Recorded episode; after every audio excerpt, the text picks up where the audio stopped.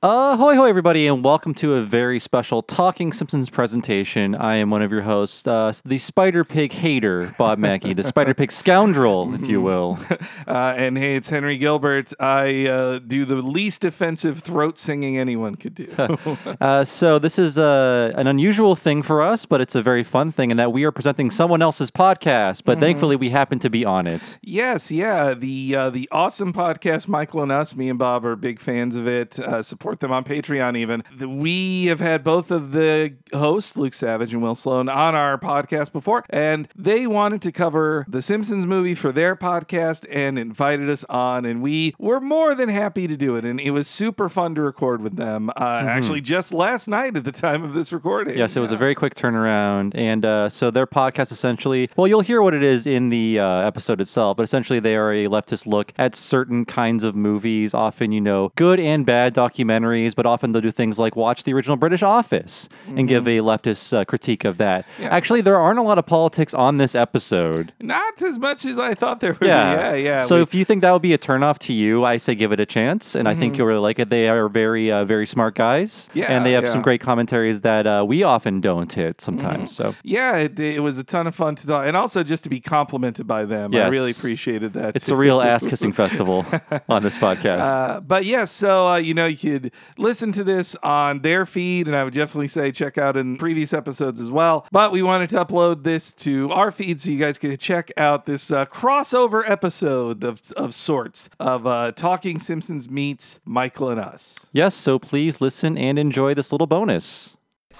20th Century Fox presents Homer, More, please. Marge, Lisa, Bart, Maggie, Mr. Burns, Smithers, Krusty, Barney, Lenny, Carl, Itchy, Moe. What? Grandpa, Apu, Wiggum, Milhouse, Nelson, Ralph, Selma, Patty, Bumblebee Man, Willie, Jimbo, Skinner, Otto, Rockman, Reverend Lovejoy, Here's the money shot. and a cast of thousands in the movie event 18 years in the making.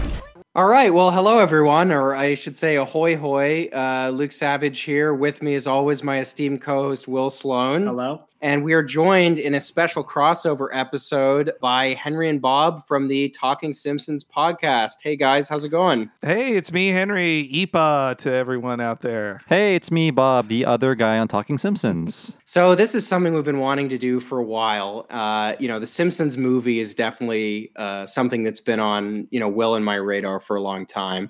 It's the perfect foil for both our shows. Uh, for those that don't know, uh, Talking Simpsons, it's a great effort of Simpsons scholarship, the greatest one out there.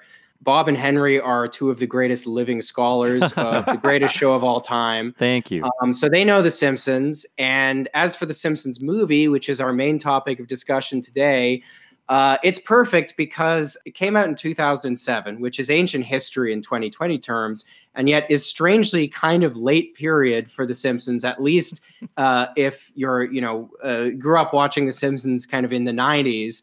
Um, so it's weirdly like late period and also backward looking. We're looking both backwards and forwards in in, in strange ways uh, today. But before we get into the movie, I wanted to kind of just uh, explain what our show is to uh, listeners of the Talking Simpsons podcast and to have you guys do the same. So why don't you tell us a little bit about uh, your podcast and kind of what you guys do? Sure. Well, it's called Talking Simpsons, and for about five years now, we've been going chronologically through The Simpsons, and we go super, super in depth into each episode. We really uh, we focus on uh, guests. We have guests on every show, and what we do is we go through every episode scene by scene. We play clips from the show, and if there's a reference, we dig deep into what it is, and often play a clip of what the reference is referencing. And uh, we are really a clip-based show with uh, guests offering their input, and uh, often episodes will go up to uh, close to three hours long because we are uh, definitive. We know we only have one chance to get it right, so we really uh, dig down into every reference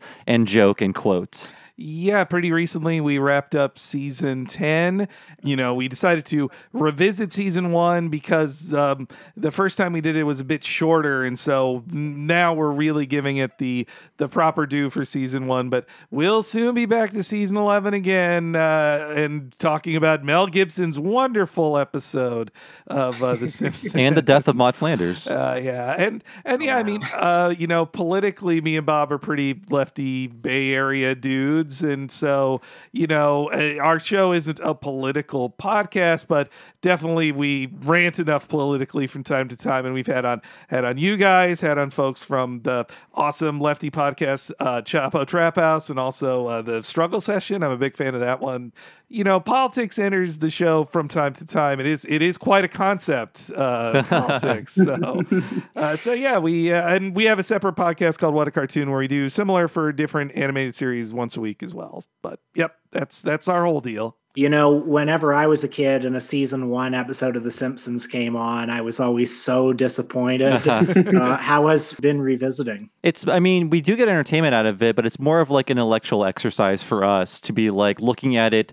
through the uh, prism of history. Like, what does this say about 1990, the state of TV, the state of the world? Mm-hmm. But there are often like, you know, funny jokes, brilliant pieces of animation, but just funny to see where everything began. Yeah. And like watching them figure it out as they go it's uh, so it's been fun in that way. But yes, no, when I was a kid, if it had come on in syndication, be like season one, man, I'm putting in my tape of season five or whatever and just watch that which is wild because Simpsons Mania was about season one. People mm-hmm. had people had never seen anything like it. You know, yeah. Uh, people were so used to the Huxtables, and then all all of a sudden came uh, wild little Bart Simpson. it's uh, it's hard to not just say the Cosby Show when we mean a mainstream sitcom. Whenever we're just like, oh, the Simpsons, we're doing this when the Cosby Show is doing that, and then we all just get sad the second we say it. Just like we gotta just start saying Full House or something else. Yeah, it's just a bummer. but I mean, it was engineered to take down the Cosby Show because that's yeah. why it moved to Thursdays just to be Cosby, and it did once. Mm. It beat a rerun of the Cosby Show of the last season. Yeah. So right here, this is the oh. kind of you know that is like the high level trivia about The Simpsons that Will and I uh, do not know. So I'm glad that we uh, I'm glad we put this to you guys. I did want to. Uh, uh, I knew that. I did not know that. I'm uh, I'm obviously the ignorant one here, but I'm full before we're all fully sucked into the vortex of the Simpsons movie. I wanted to kind of explain what our show is to your listeners who may not have heard of it. Basically, around t- uh, 2016, Will and I decided we wanted to do what I think at the time it's safe to say was a quasi ironic dive into Michael Moore's oeuvre. Um, Will and I, I think, like a lot of people of our generation, uh, grew up watching Michael Moore. Uh, you know, he kind of helped politicize us we thought it would be interesting to revisit his films through the prism of the events that were going on in 2016 and, and kind of see how they held up. And we found that some of them did or kind of did, and some of them really didn't. After we got through Michael Moore's oeuvre, we dove into the kind of uh, wider universe of, of sort of Michael Moore themed paraphernalia, kind of conservative kitsch documentaries that were critical of him, but nevertheless aped his style.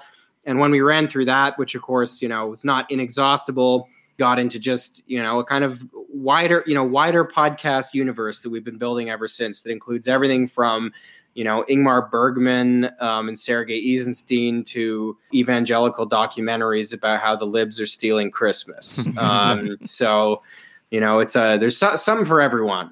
And uh, yeah, so that's uh, that's pretty much it. If uh, you're a Michael and Us listener, we highly recommend you check out Talking Simpsons if you're a Talking Simpsons listener, we humbly ask that you check out our podcast and maybe even subscribe to our Patreon. We recommend um, it. Yeah. Thank you. Thanks, guys. Well, uh, let's get into it. I mean, it's hard to know where to start with the Simpsons movie, but I guess since you guys are the scholars here, it might be useful to just have some basic context for what the Simpsons movie, you know, was, how it was conceived, um, and then we can all kind of do a go around and and kind of see what our general takes are of it. Well, I think it's important to point out that this was always sort of floating around uh, The Simpsons, the idea of a movie. And uh, Camp Krusty, the Simpsons episode, that was almost the movie. Like mm-hmm. when that was in production, James L. Brooks called uh, Gracie Films and was like, this should be the movie. but that episode was barely long enough to be an episode. So they were like, okay, we can't do this right now.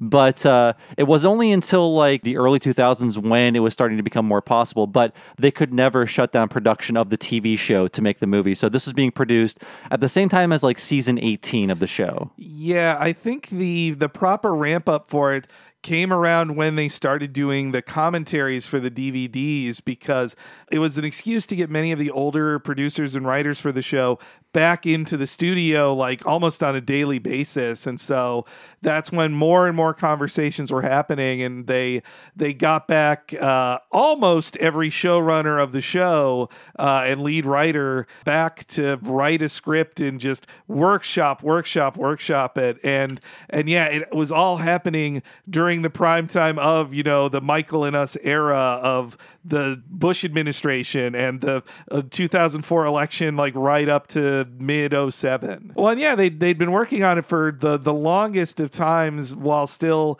producing the show. And they finally like fox studios started advertising it in 06 i i'd heard for many years like Groening in he'd do some interview somewhere Matt Groening would and he'd say the movie's coming. We're working on the movie. I'm like yeah right. Yeah right. they'd they'd even uh, drop something like we talked with Erin Brockovich about uh, doing a part in this which totally got cut from the movie Oh, that's right. Yeah. but but then they did the first trailer in like late oh uh, no summer of 06 because it was a parody of the Superman Returns trailer remember that oh, that's right. And then I remember this. In 2007, leaping his way onto the silver screen, the greatest hero in American history. I forgot what I was supposed to say. The Simpsons movie. The season ten DVDs, the uh, the framing device for that is like the movie studio, and there was a little like sneak preview of the movie within that DVD set. before we get into the plot of this movie which you know is is i think fairly perfunctory we don't need to spend too much time on it i thought you know we could do a little go around and you know i want to hear everyone's takes on the movie we've all just kind of watched it in the last few hours i had not seen it since maybe 2007 or Mm. 2008 uh, you know for people listening you know we haven't kind of gamed this out you know maybe we'll agree maybe we'll disagree i think if we disagree in some places about what we like what we don't like that'll be interesting so I don't know, uh, Will. Do you want to start us off with kind of what was your take revisiting this one? I found it disappointing in 2007. I remember it was enjoyable to hear Harry Shearer's voice in surround sound and to see my favorite characters, you know, up there on that big screen. But I remember at the time feeling it compared unfavorably to something like the South Park movie, which really takes advantage of the possibilities of the medium. It felt like an extended episode, and watching it again, uh, I am still disappointed by it fundamentally, something better could have been done with this plot of Springfield's getting trapped in a dome. Hmm. I feel like we don't spend enough time in the dome. Instead, we go to Alaska with the Simpsons. Yeah. And I feel like the conceit of the Simpsons going to Alaska doesn't bring a lot to the movie, and the movie really spins its wheels. And I think the movie is constantly gesturing towards political satire and not really, you know, not really going there. I, I guess I agree with much of that. But what what was it like for you guys revisiting this, particularly as two people who are so immersed in the Simpsons universe on a daily basis? Oh, well, I was still watching the show at that point, and I was watching it up until I think 2009. And I was also writing a column for my uh, my grad school paper, the Kent State Stater, and I wrote a furious review of this movie. I was so mad about it when I saw it, and I will tell you guys out there, I spent uh, my entire 20s just being mad about The Simpsons. Uh, is is that review? Do you still have that? if you Is look it up, like- I'm sure it's still online somewhere. Like if you type in Bob Mackey Simpsons movie Kent State Stater, I'm sure you'll find it. I'm sure it's embarrassing. oh, let's find it and let's put it in the show notes. Please do. I I am not. I'm not too ashamed of it. But yeah, I I watched it today. And I found it watchable, but whenever I see this movie now, I just think of all the missed opportunities because this was their one shot to make a Simpsons movie, and they, uh, I just see a complete lack of confidence. And this could have been like every Simpsons fan dream come true. Instead of having like the dream of like, what if like Mr. Burns and Sideshow Bob teamed up, the two ultimate villains in the universe? It's like, no, here's some new guy that isn't Hank Scorpio.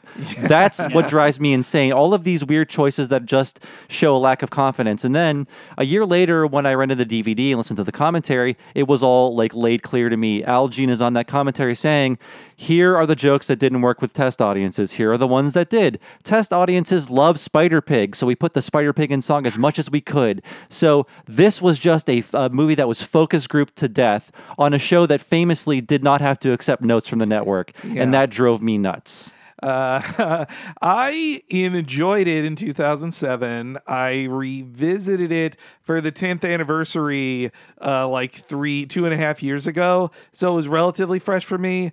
My feeling in 2007 was I thought it would be as bad as the worst episodes of the show were at the time.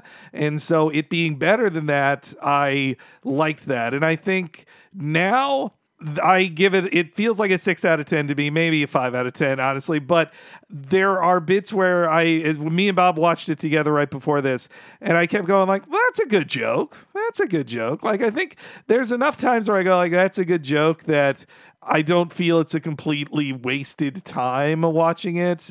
Uh, and I also think there have been way lower lows in the 13 years of Simpsons episodes after this one. So maybe that's like changed my views on what's good or bad about the movie. But yeah, I, I'm totally with Bob. So many missed opportunities that I think they were really scared of their own like references in a way. And instead they're like, no, let's reference just Titanic and Arnold Schwarzenegger and just everything that people all know. It is the most famous stuff. So I think that's a, it's an interesting place to uh, to start off. I mean, I feel like we have a, a mostly a consensus here. You know, there's there's a few things I want to talk about, but uh, I do think we should kind of lay out the plot of the movie for those who haven't who haven't seen it.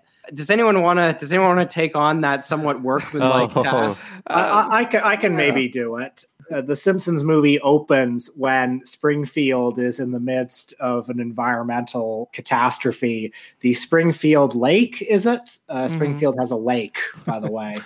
uh, the Springfield Lake has become, it's on the border of being irredeemably polluted. Poor little Lisa is is trying to raise environmental awareness of the townsfolk, but is meeting with only resistance, except from her love interest, uh, Her the, muse. the the Yeah. wonderful character of Colin, who, who Uh. really caught on.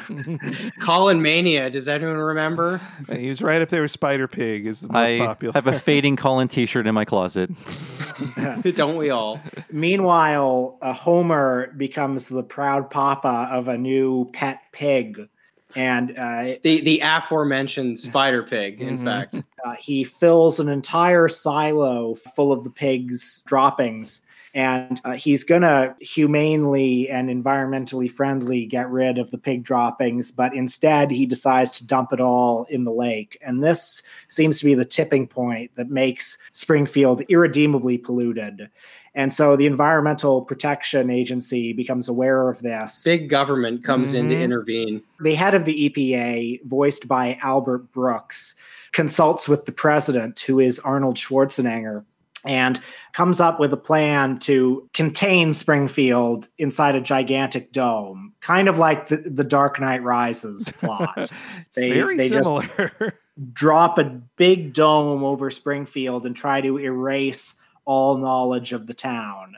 Homer, who has caused this problem, and his family managed to escape through circumstances too contrived to get into here and try to start a new life in Alaska. Meanwhile, civil society collapses in Springfield, and uh, Albert Brooks decides that what really needs to be done is to to drop a bomb in Springfield and end it once and for all. And Homer is able to get a shot at redemption by coming back and saving the town. Those are the broad strokes of the plot. I mean, as a big budget movie idea, it lets them have a giant action set piece at the end and travel places. Like it, it checks the boxes of what you expect from a big film adaptation of something. Same with like how in the X Files movie, which I was a giant X Files fan, just like in Simpsons, 30 minutes into the film, they're just like, well, let's just blow up that premise, get them away from each other, go somewhere else.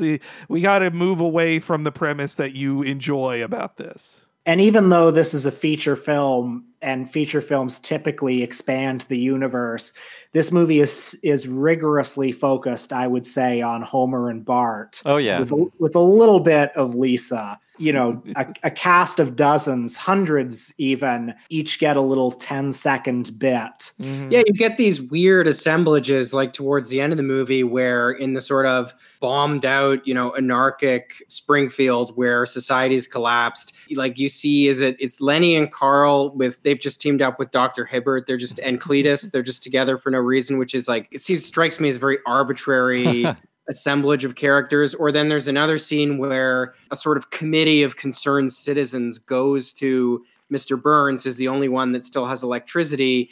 And it's like Apu, and then who's the other one? Chief it's, do- it's Dr. Hibbert, right. Apu, and Chief Wiggum. Yeah. And I like I love that a Apu is one of them like this random convenience store owner is part of the summit to mm, yeah. to Springfield's wealthiest citizen. And and that just seems like the kind of choice where it's just so that they can get all those characters on screen. Check them off, I, yeah. I like the depiction of class harmony in Springfield because, you know, from the Green Day concert at the beginning, where we see Krusty the Clown, who is one of Springfield's most famous citizens, he's just rocking out in the crowd with anyone we see Mr. Burns and Smithers at church just in the back yeah. row. Yeah. It's that's uh, that's very random. Yeah. I, I will say uh, up front, if we are still up front, that I don't know if you guys agree with me, but to me personally, the Simpsons movie is Who Shot Mr. Burns Part 1 and 2. That is the ultimate celebration of all the characters with the best Burns moments. Like he is the villain of the series.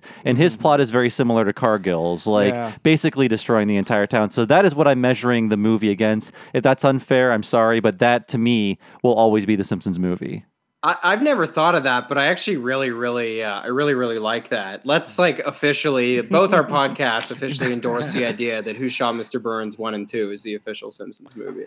I suppose the reason that we're covering the movie as opposed to a regular episode of the show on this podcast is because the Simpsons movie has some mid 2000s politics in it. Way more uh, than I, I, remembered. I, I rewatching him from the political uh, viewpoint. I was like, oh, this, yeah, I guess that is kind of a joke about Iraq or whatever. Yeah. Yeah. Uh, before getting into that, I'm curious from you guys to what extent did The Simpsons, if at all, contribute to your politics? Oh, I mean, for for me, it definitely you know influenced it as a kid of just like knowing uh, that like Republicans are bad or whatever. It at least taught me that to an extent. I I mean, uh, The Simpsons also like talk shit about Democrats just as much and, and, unions, yeah, and unions. Oh man, does it hate unions and union labor? But um, I think it gave me you know at least a bit of a political like you know the the crunchy softy portlandy uh, yeah. liberalness of of grading it taught me that. I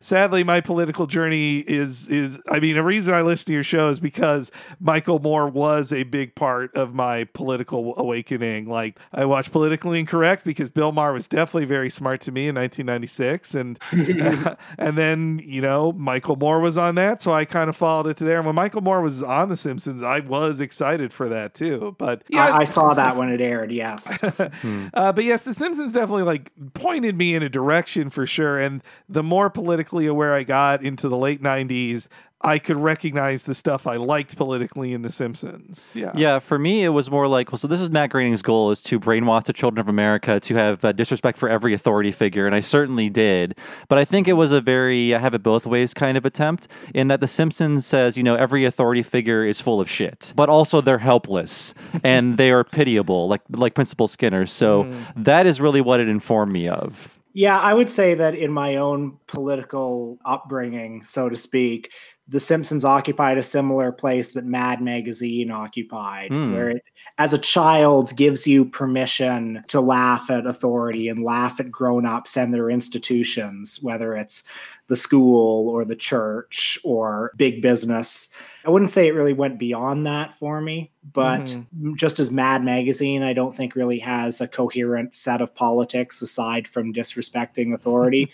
but I think it's a good entry point for a kid. I think a, a sen- the sensibility of a show can be useful and and and can have kind of political content, even if it's not kind of as it were didactic political content and the show definitely had uh, you know the sensibility that all you just described. It was present for me as well. I grew up in rural ontario and there were a lot of kids i knew that weren't actually allowed to watch the simpsons. And you know the reasons they would cite is they would they would say things like well, my mom and dad say that it it showcases bad family values, Hmm. which of course just made me like it uh, more. and I and I do think that that is a vindication of what the creators of the show were trying to do in this age of very wholesome, kind of moralistic family sitcoms. They were kind of trying to intervene in that and present something that was I don't know, much more ironic and and a bit more transgressive. And of course, there's a famous moment that I'm sure you guys have talked about where uh, uh, George H. W. Bush, you know,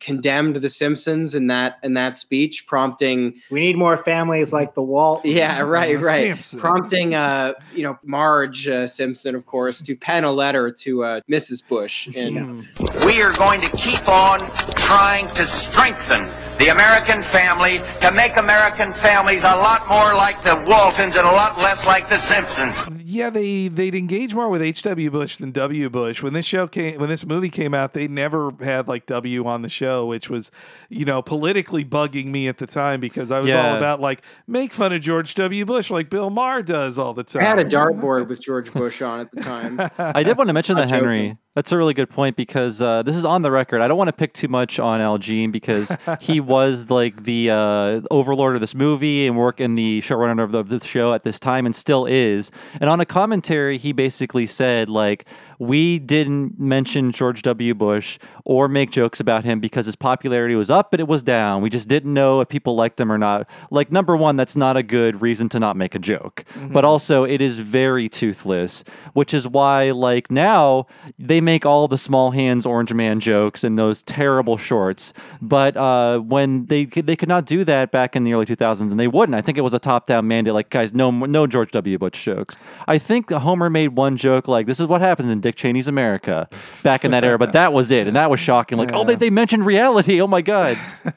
Another interesting fact about The Simpsons is that one of the key writers, one of the acknowledged geniuses of the show, is John Swartzwelder, who was pretty vociferously conservative. Yeah. Oh, yeah. I mean, he's uh, he he's of a right libertarian bent for sure. But he was. I sometimes those stories I hear about him. I think he is an odd duck to be sure. But I also think he was just kind of like iconoclastically just or trollishly trying to get on the nerves of all the liberal uh, writers he was surrounded by. He would say things very negative about Clinton when they're just all like, Clinton's the best. What are you talking about? Yeah, and he left the show early in uh, Bush's first term too. In that oh, era. Yeah, yeah. So, uh, yeah, but I, I think spiritually, his type of hatred of all government definitely is is inside the uh, the Springfield for sure.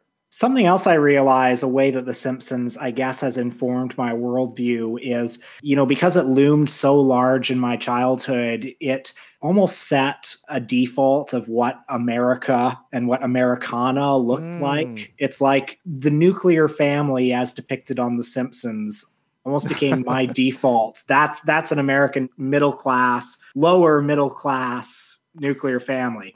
Uh, and of course they have a two-story house and you know a single parent income.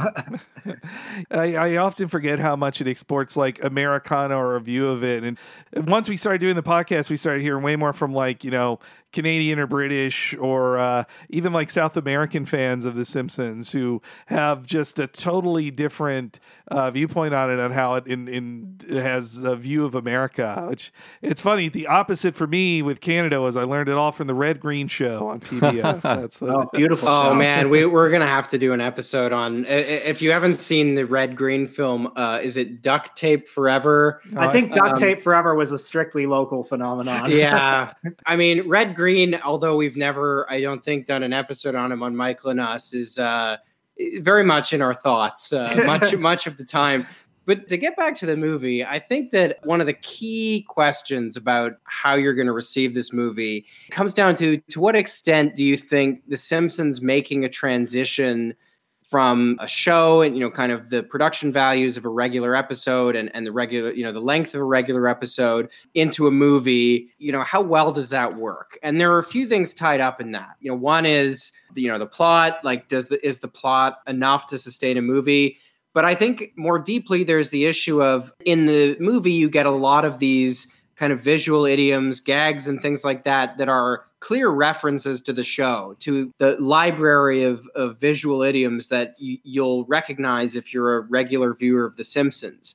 And I found when Will and I were watching the movie, I think I received some of these a little bit differently than he did because I found a lot of them pretty derivative. For example, you know, there's you know actually kind of funny gag of Bart riding the skateboard naked, and then all these things happen to kind of conceal his bits, and then you actually do see his bits somewhat surprisingly at the end. I mean, the part where the skateboard kind of swoops around the corner is quite literally taken from the intro, uh, you know, the classic Hmm. intro of the show.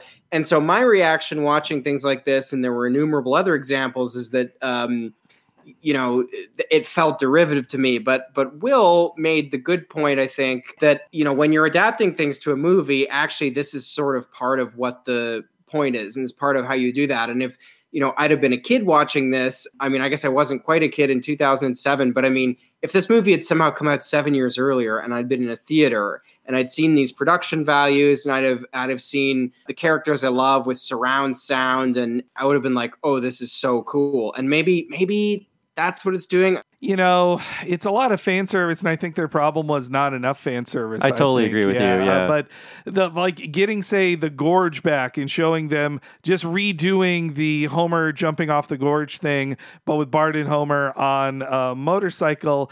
That's one of those like shout outs to the fan service that I think does pay off in a more like big screen sense. And watching it in, I guess, too, the specialness isn't really there as much as it was in 07 of like, this is HD widescreen Simpsons.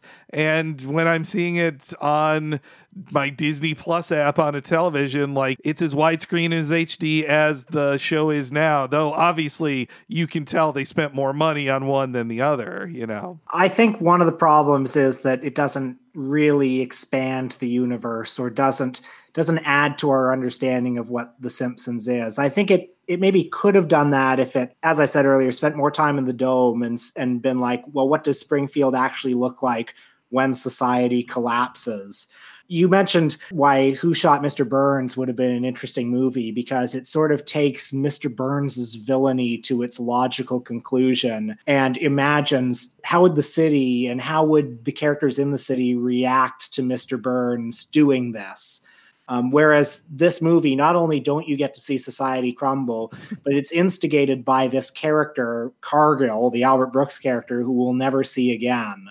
and who they have to like very forcedly put in a scene with Homer at the very end, just so like this isn't satisfying unless they directly defeat him. You know? Yeah, and I think Mr. Burns or Who Shot Mr. Burns as a movie, as I view it, is uh, more satisfying because this this movie is basically just Homer, the Homer movie, but that movie is about the town, and I like how we at least get like little flashes of the town during the Alaska stuff. But like you guys were saying, I wish this was a, a story about the town. I hate that they leave it. I don't like the Alaska stuff. I wish they could have just done so much fun stuff in Springfield. I don't know what the plot could be or would be in that scenario, but I think that's a huge missed opportunity to not do more with Springfield, the location that we love.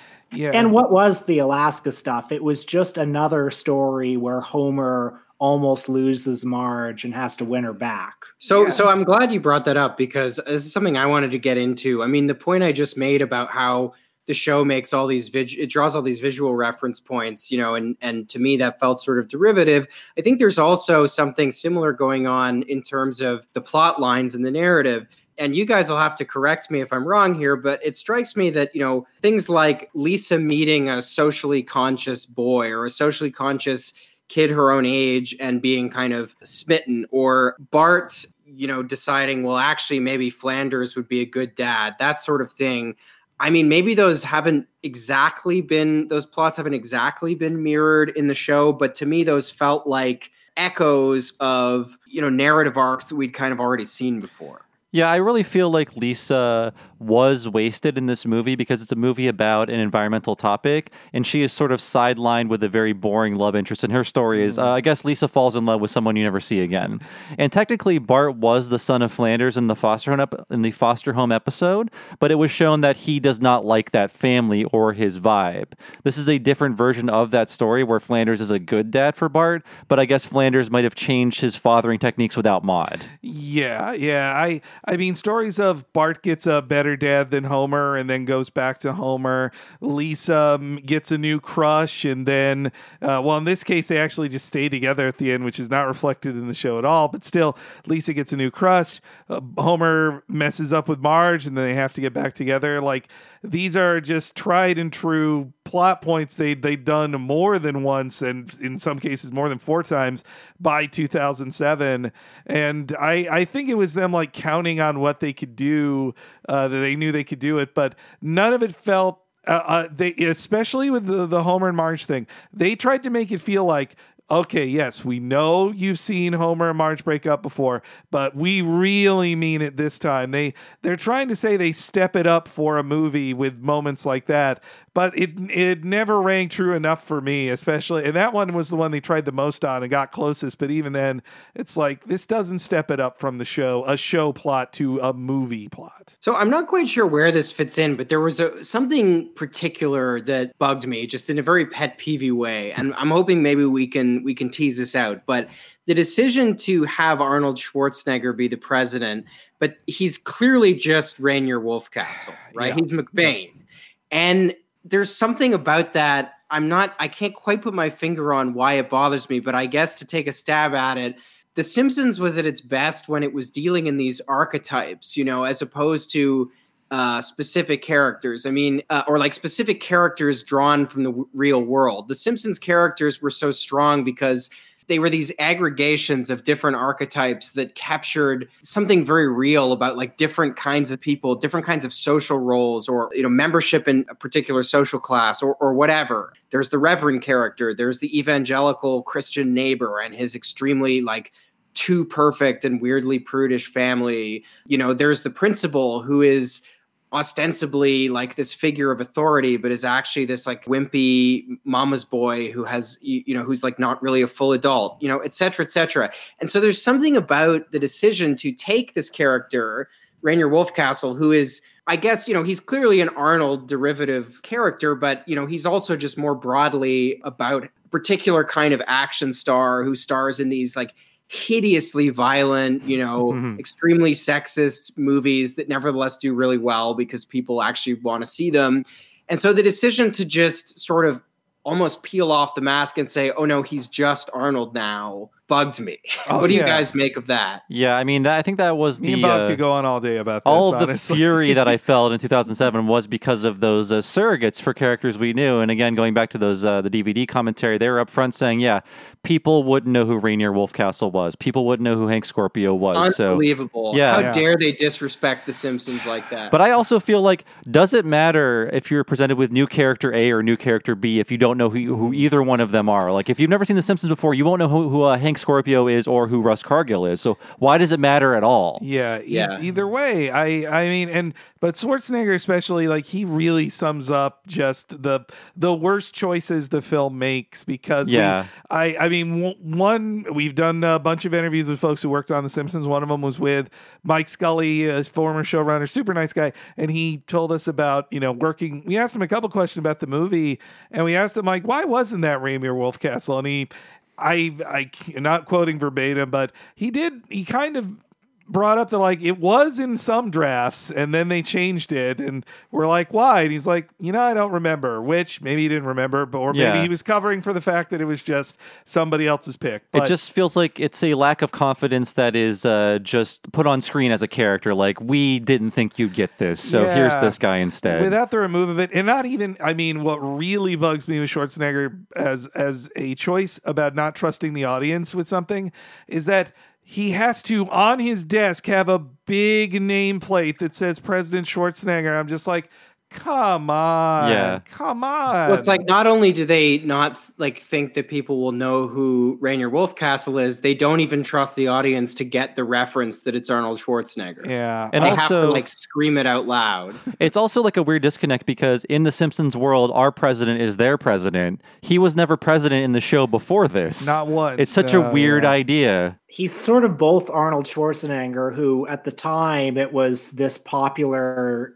thing to say, oh, democracy has reached its nadir when California is voting for an action star. Um, he's that, but he's also George W. Bush in this movie, isn't he? Yeah, when when they roll out the plans and say like pick one, they are so casting him as the what I definitely feel like the Simpsons liberal writers' vision of Bush was, which is just like he's a dumb guy controlled by evil people Yeah. around him, and But that- a yeah. likable, charismatic, dumb guy that's being misled, ultimately. Yeah, yeah. No, I need to know what I'm approving. Absolutely. But on the other hand, knowing things is overrated. Anyone can pick something when they know what it is. It takes real leadership to pick something you're clueless about. Okay, I picked three. Try again. One, Go higher. five, Too high. three, You already said three. Six. There is no six. two, Double it. four. As you wish, sir. Well, I mean, the character Russ Cargill too. On the DVDs, they've got extras that show the original version of him they had with Albert Brooks doing a completely different voice and character, and he just is Donald Rumsfeld. Like I said, do a Donald Rumsfeld voice, and I think they rightly gave him a higher energy voice in in their second take on him. But like they they animated a scene with him as much more of a direct Rumsfeld reference too. While we're talking about the politics of the film, do you have any insight as to why they went with uh, the environmental angle? And in particular, the movie references an inconvenient truth a couple of times. Why that? Well, I, I mean, for one thing, Matt Groening is a Gore buddy. Like he's, uh, he Al Gore was on uh, Futurama multiple times. Like he's, his, Al Gore's daughter wrote for Futurama. Hmm, yeah. So I I could see you know it's just a shout out to his uh, his political buddy and wanting to uh, push up his his agenda and I mean you know the environmental angle on it's not not bad and it's definitely from a like you know at least a left of center vision of it but I think um I think that's an easier place for them to take it than going to like you know the war on terror even though they kind of deal with it but maybe they saw the uh, my thinking is maybe they saw the EPA as an easier department to address than having to deal with you know the NSA or whatever. I like that the EPA is depicted as this incredibly evil, uh, conniving, and secretive organization that's that's all powerful. Yeah, it's, Wa- it's watching it watching it again uh, i was struck that the envir- i remembered that there was an environmental arc but i don't i'm not really sure what the message is and i wish it had either leaned into just sort of burlesque satire or like didactic you know i probably wouldn't have liked it if it had like really tried to have a heavy-handed message but at least then there would have been some kind of coherent purpose for the environmental angle which doesn't seem to me to be there Yeah, and uh, Russ Cargill, like, uh, it's a fun performance by Albert Brooks, but he's sort of a boring character because there's no ulterior motive. There's no, like, coup or anything like that he's trying to pull. It's just like, no, he just gone crazy and he just wants to do whatever he wants to do to Springfield. Well, his his stated goal of like I why the world's richest man start to work from here to give back, and that that feels much more like an Obama era statement than a Bush era statement, really. Like, uh, but yeah, I think the EPA stuff uh, they they just dropped the environmentalism like at minute thirty because like they should have had a thing where Lisa says, "Now let's get back to cleaning things up," or you know, the EPA's gone too far, but there's good ways that citizens could clean up the thing. But instead, they seem to be saying that just like if you try to clean things up and then fail, the government will destroy you be, r- rather than help you clean things up. It's a little it's a little South Parky actually. Mm. You oh, know, Oh, for sure, yeah. Like South Park at its worst will will I once heard the politics of it uh, referred to as libertarian passive, and the definition that was given to that was, you know, it's a show where the the the do-gooders are always the problem. So in this case, the do-gooders, you know, one of them is the EPA, but then the, when we see the EPA trying to protect the environment like they're they're just big brother oppressing ordinary citizens you know what i mean they're actually to bring it back to al gore the definitive south park episode along those lines is the uh the unfunny man bear pig Mhm. episode Yes, yes. uh, yeah Which Um, they, they apologized for last year, but I wasn't listening. I was like, oh, hey, good good a on little you too now. late, in my opinion. so something something else that I think is really funny to discuss is you know which is what more widely applicable beyond this movie in the Simpsons universe, and I think gets to I, I don't know I hate to put it this way, but like core metaphysical questions about the Simpsons and and what Springfield is, which and I'm referring of course to the fact that the geography of Springfield changes so much. And maybe this is nitpicking, but I actually really like it when they do that on the show. And in the movie, I didn't particularly like it. so, you know, in the movie, you know, we see, for example, Moe's Tavern is next to the church, which I don't think we'd ever seen before. You guys can confirm that for me. Yeah, no, no Um, way. Yeah. Never- no way. Uh, Mr. Burns, it turns out, not only does he have a mansion, but he has his mansion is kind of on this great acropolis, like towering over the city. I don't think we've ever seen that before. no. Springfield, it's, it's Springfield has a giant lake, uh, which I don't think was was present before. And in the show, this is a device that's used frequently, and I think kind of mirrors the device of you know the episodes aren't always contiguous with one another in terms of character. Like Mr. Burns, you know, hilariously doesn't remember that he's had interactions with his family before and things like that. In the show, there's you know funny things like I can't remember which episode it is, but where you know Homer has to drive through traffic to work to get to the nuclear plant and then he finally pulls into the lot and it turns out that you know he's just parking on the other side of the fence outside the Simpsons yard. And that that's funny to me.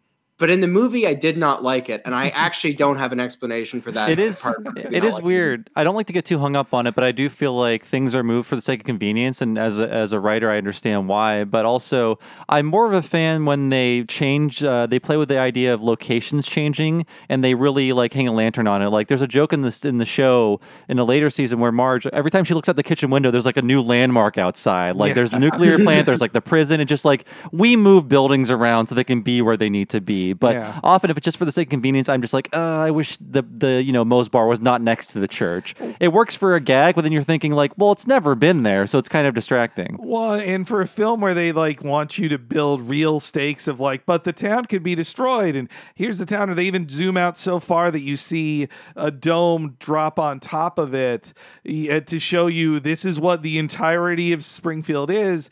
That then when they play around with it more, at least in the world of the film, it does kind of damage at least like the the reality of the stakes they want you to feel of like, no, you should be really worried about this ticking clock. Look at it. They're the city of Springfield, it's really in trouble. Marge really means it this time when they're going to break up. But I, I guess in a larger sense, the show, when they fuck around too much with the r- shared reality or history of it, that was a thing that led me to feel like, well, if you're going to change that history, then you change the next history. So why why did I get so invested in this history that you don't care about? Like it's, it's a danger of telling your audience not to care. That the Simpsons, I sometimes they do it to funny effect, but other times they they push that envelope a little too far and and punish you for caring too much. So uh, I guess you know we've been pretty hard on the on the movie, and I do think it's worth you know maybe going around and um, you know saying you know is there a joke or a gag or just an effort that was made in the movie, something that we like about it. I'm, I'm going to save mine for last because it's extremely random. But Will, what, what was there something you liked? Uh, well, there are many gags that I liked. Uh, I liked spending time with my good friend Homer. Uh, off the top of my head, one gag that I liked was that bit at near the end where, where he dresses up as like the the yeah God. Now I'm going to try to pathetically recite a comedy routine from a movie, but This is why they put clips on there. what, what what's the bit where he where he's dressed up as like a brigadier or something? Oh yeah, like- where he where he's he's outside of the dome and he's and there's a soldier patrolling and he Yeah. goes up and he just has this costume out of nowhere, and then he tries to use it to bluff his way past the guard, and then he ends up just punching the And then, guard. and then he checks his checklist, and number five is return guard's uniform by five. uh, that, yeah, the, him pulling out the second leaf that he had been making notes on. That was a good one. I there's I think there are like a good handful of like funny jokes in there. I uh, I'll say two of my favorites. One is when they set up the first motorcycle challenge to win the truck. He really does just fail three times in a row, and for just a second, it it leaves you guessing like, oh, then I guess that doesn't move forward the plot, and they just they do it so fast. And I do like the gag and an execution of it of the two burly cops appearing and cornering Ah. Marge, and she's so scared, and then they instantly walk past her and just start hardcore making out and jump into a, a room for some privacy. I those ones both gave me really good uh, laughs in the theater. Yeah, there's lots of very good gags in the movie. One of my favorites is when they go to the uh, the gas station, they see the wanted poster of the family, so Bart draws on it, and Oh, there is yeah. a version of the family that looks like the doodle Bart drew over the uh, the existing photo. That's a very funny joke that I I remembered to this day just from watching the movie originally. And I think like broadly, we often uh, in discussions of the show, we often take for granted the animation. The animation in this movie is very good. With the flourishes, they are often not allowed to do on the TV show thanks to budget reasons and other reasons entirely. And this is the best the show would ever look in this period. And unfortunately, now they use a tool set to make the show that does not allow for this level of expressiveness with the characters. It's very unfortunate. yeah. It's it's interesting. Uh, I have a I guess something I liked about the movie in a moment, but the animation is obviously very crisp, and I agree with that. Uh, You know, Will was making the point while we were watching that he found it. You know, like if you watch this movie when you're in your kind of Simpsons phase and what you know is the show, you're like, wow, this is a movie. Look at the amazing production values. But I kind of didn't like it in the same way that later episodes, like I remember a particular one from season 20 that is a it's kind of a mock episode of 24 or something Hmm. like that. It's it looks super high tech compared to the original Simpsons. Like it's it's really crisp and, and three dimensional, but it just strays so far away from the aesthetic that I'm familiar with. And this is like admittedly a very subjective kind of grievance, but um, that that is kind of how I felt about it. I don't know. Y- You you have seen you know many more of the the later episodes than than Hmm. I have. What do you think about that? I think, I mean, I honestly really miss the analog look of the show. We could never have that back. Yeah. It's very unrealistic to ever think that they could bring it back. They're just going to be digital only. They have been since like 2003.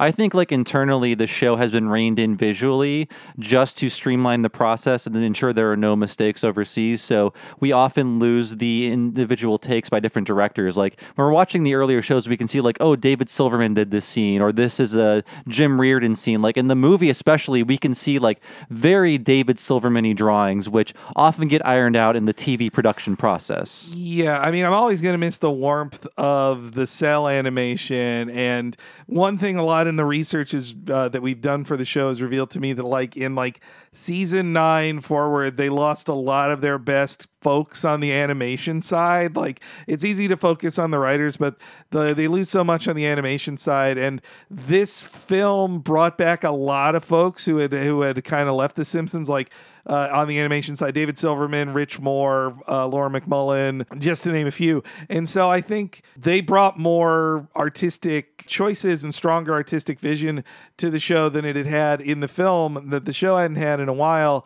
But I think they were returning to a thing they'd left and seen like, oh, this this is the way the railroad runs now, or this is where the track goes, and they they're having to figure it out among digital skill uh, tool sets they didn't have before, and it is crazy seeing this 07 e- thing now compared to a 2020 episode of Simpsons that is just so uh, it's it's so much more on digital tool sets and just controlled in a way that is feels even more lifeless than digital did in 07. It's pretty crazy mm. how the difference I could even just feel 13 years after the movie. I guess my my real wish is that this movie had come out seven years earlier, and it could have been almost exactly the same movie. And if I'd have seen it in in the year 2000, I mean, it could have honestly been worse, and I still would have just loved it. The idea of a Simpsons movie, by the time they actually did it, it sort of felt like the ideal moment for it had, had kind of passed. But there there was something I really liked about this movie, and it actually has nothing to do with the movie, but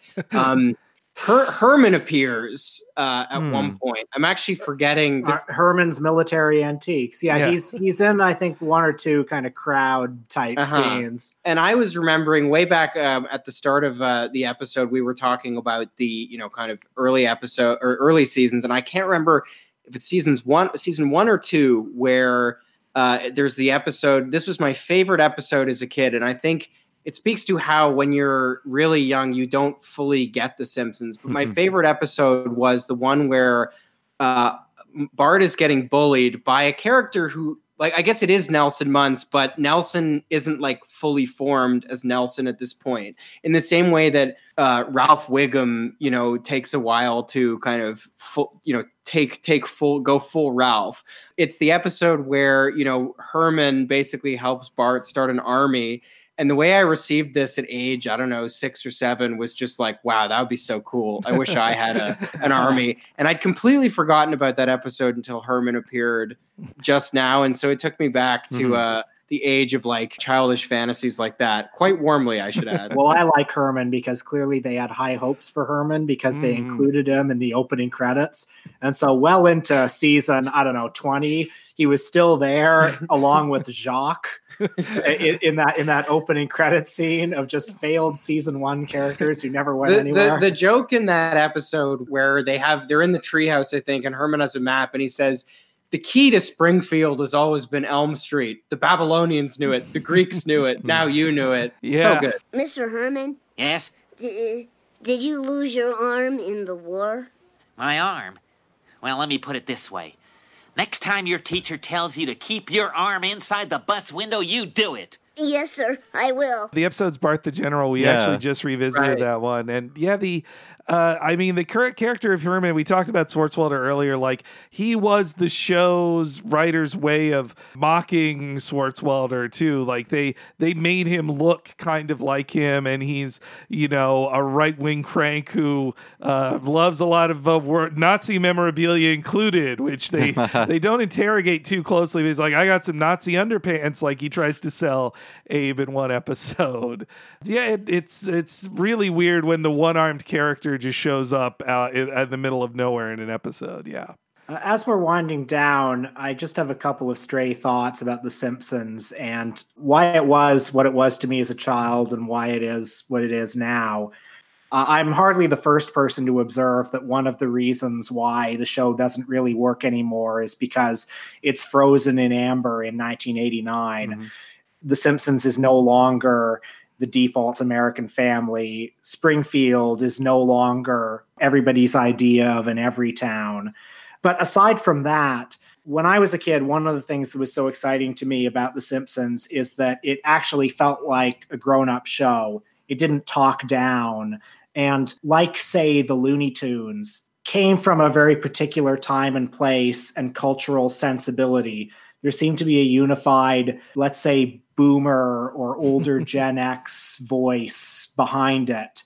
And it had the texture of that and the cultural reference points of that just as the Looney Tunes would often have references to, I don't know what was big at that time, uh, Al Jolson or whatever.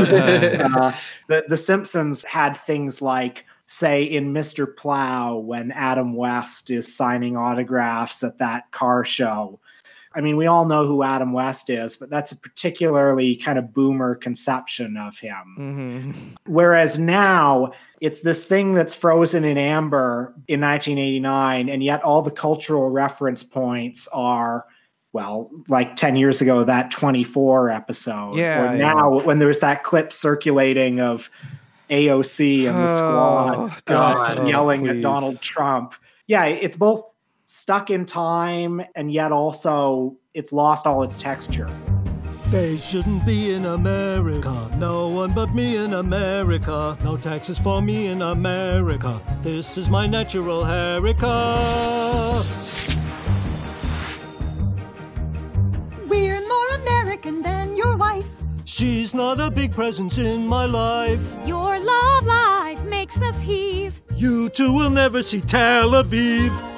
I mean, if I could diagnose that particular problem, I would say it's like the Lorne Michaelification of the show of just like The Simpsons, even in the classic era, they were always like, oh, let's promote this thing. Let's say we've got a big star on this. They definitely it was about self promotion and trying to get those headlines.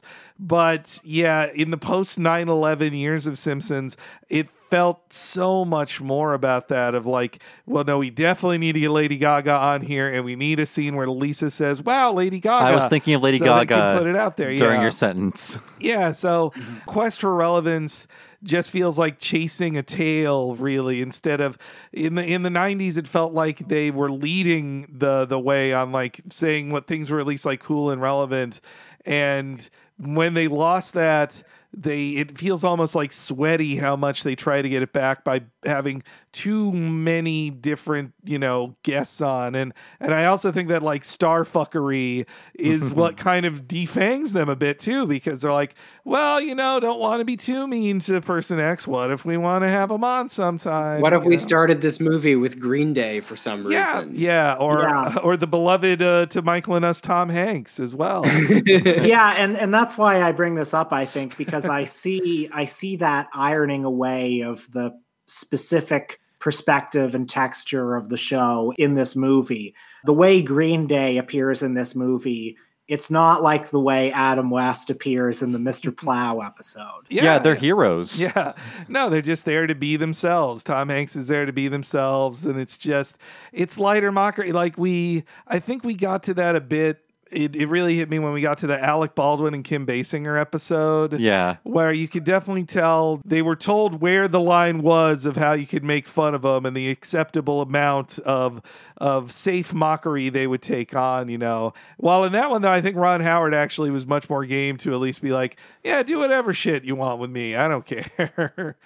They could be meaner. I mean, Adam West was, they were happier to be meaner to him anyway. And they were just a bunch of dorks, especially the writer of that episode, Mr. Plow, Jon Vitti. He- Yeah. He's called himself like the biggest Batman 1966 fan there ever was. So, Well, yeah, that, that's something I like about that particular episode and why I use that example because it does seem to come with a lot of genuine affection for him and his his place in the pop culture ecosystem. And yet, it also has this kind of jaundiced, like former boomer kid who's now an adult and is sees Adam West at a car show perspective. yeah, yeah. And I mean, and It's a very lived in perspective.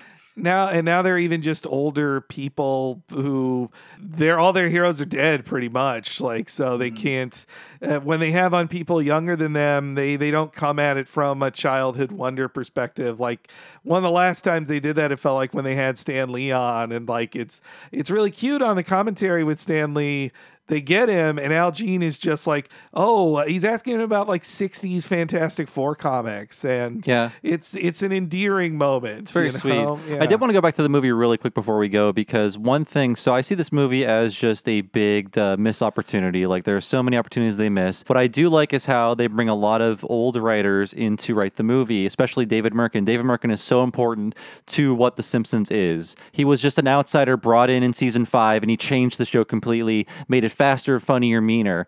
Two big omissions in this movie are Bill Oakley and Josh Weinstein, two of the most important architects of The Simpsons, and it feels wrong that they are not part of this movie. They are so protective of characters. Mm-hmm. They are so like just deliberate and specific about jokes. I feel like they could have made this movie so much better and would have made smarter choices, but for whatever reason, they were not part of this. And I feel like that I, I missed it. I missed it. I could tell from watching it. Like they are not part of this movie. Yeah, Bill and Josh, they're probably our favorite showrunners and writers for the show ever. And they were like the first Simpsons nerds hired to write for The Simpsons, but also just very smart, but funny, empathetic writers who who really could do a great they could do a great silly episode about Homer doing his dumb adventure or Bart befriending his loser principal. Like it felt like because they were there for the classic Armin Tamzarian episode, I feel like the show was punishing them by not inviting them to the party, and it it still bugs me to this day that they they weren't there. And and also like they have some of the of of of posters on Twitter. They have some of the best politics of the Simpsons former writers on there too. Like they're both big Bernie boosters. Uh, Josh Weinstein even more so. Yes, definitely. So and it's always funny to see them like engage with their um, more centrist Hollywood liberal buddies on Twitter from time to time. So it's I think a huge part of why the film didn't take chances they maybe would have or have cared as much about history was not having Bill and Josh in there to offer up uh, suggestions. Well, I think it's fitting that we kind of end the dis- we ended the discussion almost by accident, you know, dishing about our favorite episodes and and just things that we like about The Simpsons. Because of course, in spite of everything we've said today that's critical of this movie, all of us absolutely love The Simpsons to death your worst day thinking about and talking about the simpsons is still a pretty good day. So i'm glad we were able to uh, you know finally do this with you guys. It was a fantastic discussion we definitely love to have you back uh, was there anything that uh, you wanted to plug oh well i mean me and bob you know do the weekly talking simpsons podcast that everybody should check out the older episodes like uh, the the ones we've did with both you guys uh, separately i think uh, listeners this will really enjoy or also you know we did uh, the ones with the Chapo folks with Virgil and Matt and Amber. I think your listeners would really enjoy too. But uh, and also, you know, we talk uh, about a bunch of different cartoons on What a Cartoon. So if you enjoy lots of animated series or old ones and wanted to go back through them, you know, maybe just check out our library and see which ones uh, are shows you remember liking and, and want to learn more about. Yeah, and we have a Patreon. It's uh, patreon.com slash talking Simpsons. Right there, we have a lot of episodes that aren't on the free feed, including our mini series. We've gone over episodes of The Critic, King of the Hill, Futurama. There's about 50 or 60 episodes of our mini series today, and there'll be more coming in 2020. Yeah, and I mean, uh, if you want to engage with my always online personality at Twitter, that's at H E N E R E Y G. And I am at Bob Servo, like Tom Servo. Since we're doing plugs, uh, I already plugged our show, but I'm uh, at Luke W. Savage on Twitter. Uh, I guess I'm Will Sloan, ESQ. Will Sloan esque. It's a word. Just say it out loud. That's how I've read Will it. Well, it's Will Sloan Esquire. But, but Esquire. the thing is, I want people to I want people to know how to spell it. The- I've always thought of it as like Will Sloan esque. I didn't realize that it was short for Esquire. I thought it was like the quality of being Will Sloan. There'd be a U in there if it was You're Will you're Sloan esque. you're quite right. Anyway, uh, got into all kinds of topics today. There you have it, folks. Talking Simpsons, Michael and us. The crossover finally happened. I hope we'll do it again. Mm-hmm. What's the What's the appropriate way to say goodbye? What's- Every what's- time we say what's the opposite of a goodbye. hoy hoy? uh, they'd end with a song for sure. Yeah, Yeah. but uh, we know how you guys. You guys should close it out with your classic farewell. Now watch this drive. there you have it. Woo! The Batmobile. Adam West! Hey kids, Batman! Dad, that's not the real Batman. Of course I'm Batman. See, here's a picture of me with Robin. Who the hell's Robin? Oh, I guess you're only familiar with the new Batman movies. Michelle Pfeiffer. Ha. The only true Catwoman is Julie Newmar, Lee Meriwether, or Eartha Kitt. And I didn't need molded plastic to improve my physique. Pure West. And how come Batman doesn't dance anymore? Remember the Batusi? nice meeting you. Just keep moving. Don't make eye contact.